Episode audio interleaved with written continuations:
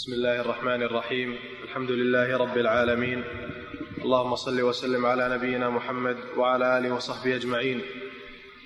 قال المصنف رحمه الله تعالى وعن سهل بن سعد رضي الله تعالى عنه أن رسول الله صلى الله عليه وسلم قال رباط يوم في سبيل الله خير من الدنيا وما عليها وموضع صوت أحدكم من الجنة خير من الدنيا وما عليها والروحة يروحها العبد في سبيل الله أو الغدوة خير من الدنيا وما عليها. نعم. اللي بعده وعن أبي هريرة رضي الله تعالى عنه عن النبي صلى الله عليه وسلم قال انتدب الله ولمسلم تضمن الله لمن خرج في سبيله لا يخرجه إلا جهاد في سبيلي وإيمان بي وتصديق برسولي فهو علي ضامن أن أدخله الجنة أو أرجعه إلى مسكنه الذي خرج منه نائلا ما نال من أجر أو غنيمة. بسم الله الرحمن الرحيم.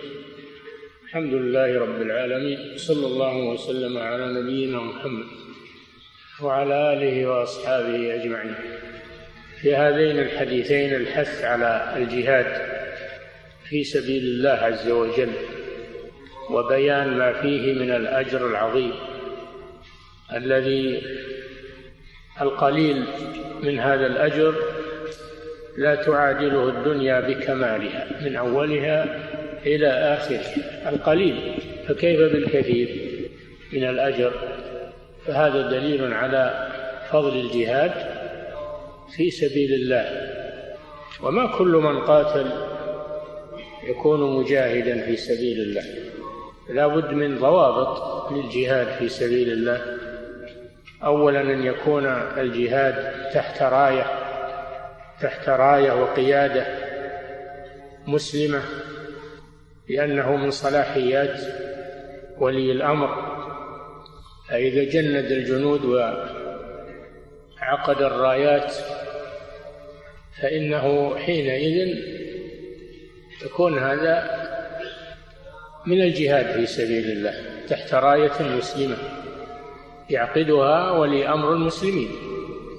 لا أن كل واحد يأخذ سلاحه ويقتل من غير ضوابط أو يأخذ قنابله ويفجر. هذا تخريب وليس جهادا. وهذا يجر شرا على المسلمين ولا يجر عليهم خيرا أبدا. وهذا يتخذه الأعداء يتخذه الأعداء حجة على الإسلام أن الإسلام دين سفك دماء وفوضى وأنه إرهابي وأنه وأنه. فكم جر جرت تصرفات بعض الجهال والمخدوعين والمغرر بهم.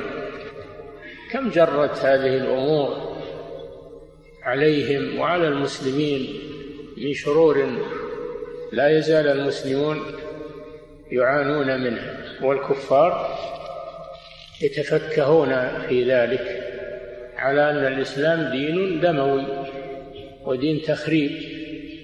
فيجب التفطن لهذا. هذا واحد. الثاني أن يخلص المجاهد في سبيل الله أن يخلص النية لله ولا يكون قصده إظهار الشجاعة أو قصده الحمية أو قصده المال. فتكون نيته لإعلاء كلمة الله. سئل النبي صلى الله عليه وسلم عن الرجل يقاتل شجاعة ويقاتل حمية ويقاتل من أجل المغنم. أي ذلك في سبيل الله؟ قال صلى الله عليه وسلم من قاتل لتكون كلمة الله هي العليا فهو في سبيل الله. إذا صلحت نيته وقصده لإعلاء كلمة الله لا لشيء آخر فهذا في في سبيل الله. عز وجل. وهذا هذا الحديث الحديث الأول فيه أن رباط يوم في سبيل الله خير من الدنيا وما فيها. الرباط هو ملازمة هو ملازمة الحدود التي بين المسلمين وبين أعدائهم. فيقيم في حد البلاد أو حد المملكة لأجل أن يمنع تسلل العدو إلى داخل المملكة أو إلى داخل البلد بلاد المسلمين. فهو بمثابة الحارس للمسلمين وبلادهم من أن يتسلل إليهم الأعداء. فهذا فيه فضل عظيم الرباط في سبيل الله. والمرابطة والمصابرة فيها فضل عظيم. وجاء أن المرابط في سبيل الله إذا مات في الرباط أنه يجري عليه أجره إلى يوم القيامة. يجري عليه أجره إلى يوم القيامة وهو ميت. والرباط ليس لوقته حد يرابط طويلا أو قصيرا وكل ما طالت المدة فهو أفضل. كل ما طالت المدة فهو أفضل. لما يترتب على المرابطة من حماية بلاد المسلمين ومنع العدو من الهجوم على المسلمين. ويدخل في ذلك الذين يرابطون في الحدود من أن يتسلل إلى بلاد المسلمين أسلحة أو يتسلل إليها مخدرات فإن هذا يدخل في الرباط. لأن هذا من الجهاد في سبيل الله لأنه لمنع لمنع العدو من أن يتسلل بما يضر المسلمين. ورباط يوم واحد خير من الدنيا وما فيها الدنيا من أولها إلى آخرها. لا تساوي رباط يوم في سبيل الله. فدل على عظم أجر المرابطة في سبيل الله ولو قلت المدة. فما بالك إذا كثرت؟ ما بالك إذا مات في الرباط ودفن فإنه يستمر عمله وأجره إلى يوم القيامة. الثانية أن موضع السوط من الجنة. موضع صوت المجاهد. والصوت هو العصا. الصوت هو العصا. موضع الصوت من الجنة خير من الدنيا وما فيها. موضع الصوت. والصوت معروف أنه ما يأخذ مساحة. فموضع الصوت من الجنة خير من الدنيا وما فيها. فدل على أن أن على أن الجنة أن الجنة لا يتصورها الإنسان. وما فيها مما أعد الله فيها. قال تعالى فلا تعلم نفس ما أخفي لهم من قرة أعين جزاء بما كانوا يعملون. الله جل وعلا ذكر انواعا مما في الجنة. للترغيب فيها ذكر انواعا مما في الجنة من النخيل والأعناب وال والعسل واللب واللبن والخمر لذة للشاربين وما فيها من الملابس الحرير والديباج لباسهم فيها حرير وما فيها من السرور والبهجة لأجل الترغيب فيها لكنه لم يذكر كل ما في الجنة لأن عقول الناس لا تتحمل هذا لا تتحمل هذا فالله أخفى ذلك.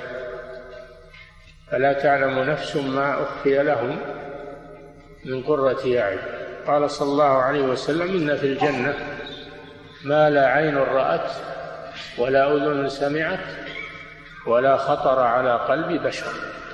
فلا يعلم ما في الجنة إلا الله. والقليل مما في الجنة موضع السوق مما في الجنة يعادل الدنيا وما فيها. فما بالك؟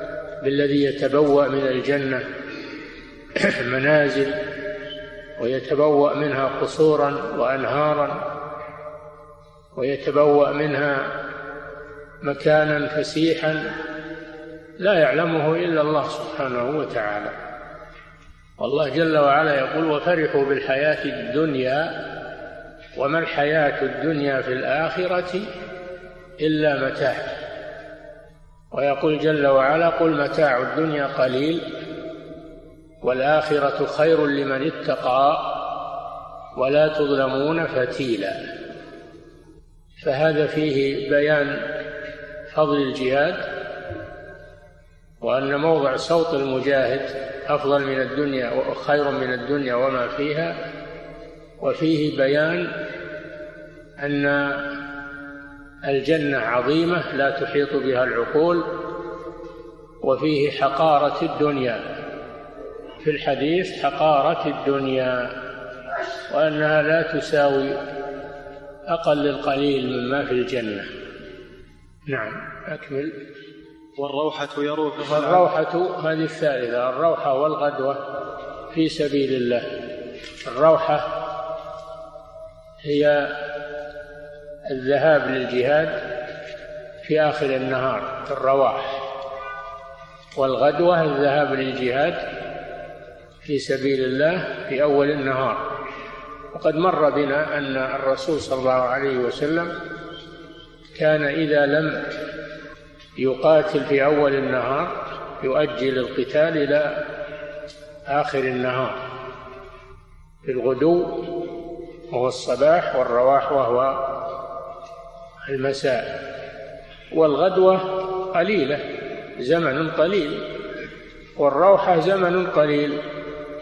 إذا أمضى المسلم هذا الوقت القليل في الجهاد في سبيل الله هذا خير من الدنيا وجميع ما فيها. فما بالك بالذي يمضي وقتا طويلا في الجهاد في سبيل الله؟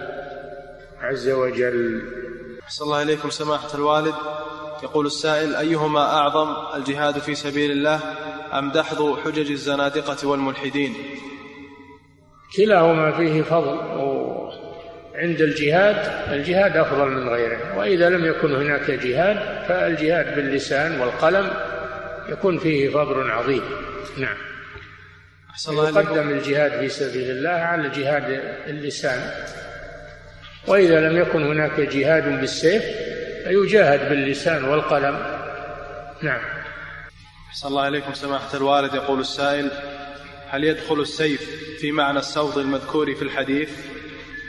السيف أطول من الصوت. ما يدخل. السيف أطول من الصوت. الصوت هو العصا الصغيرة. نعم.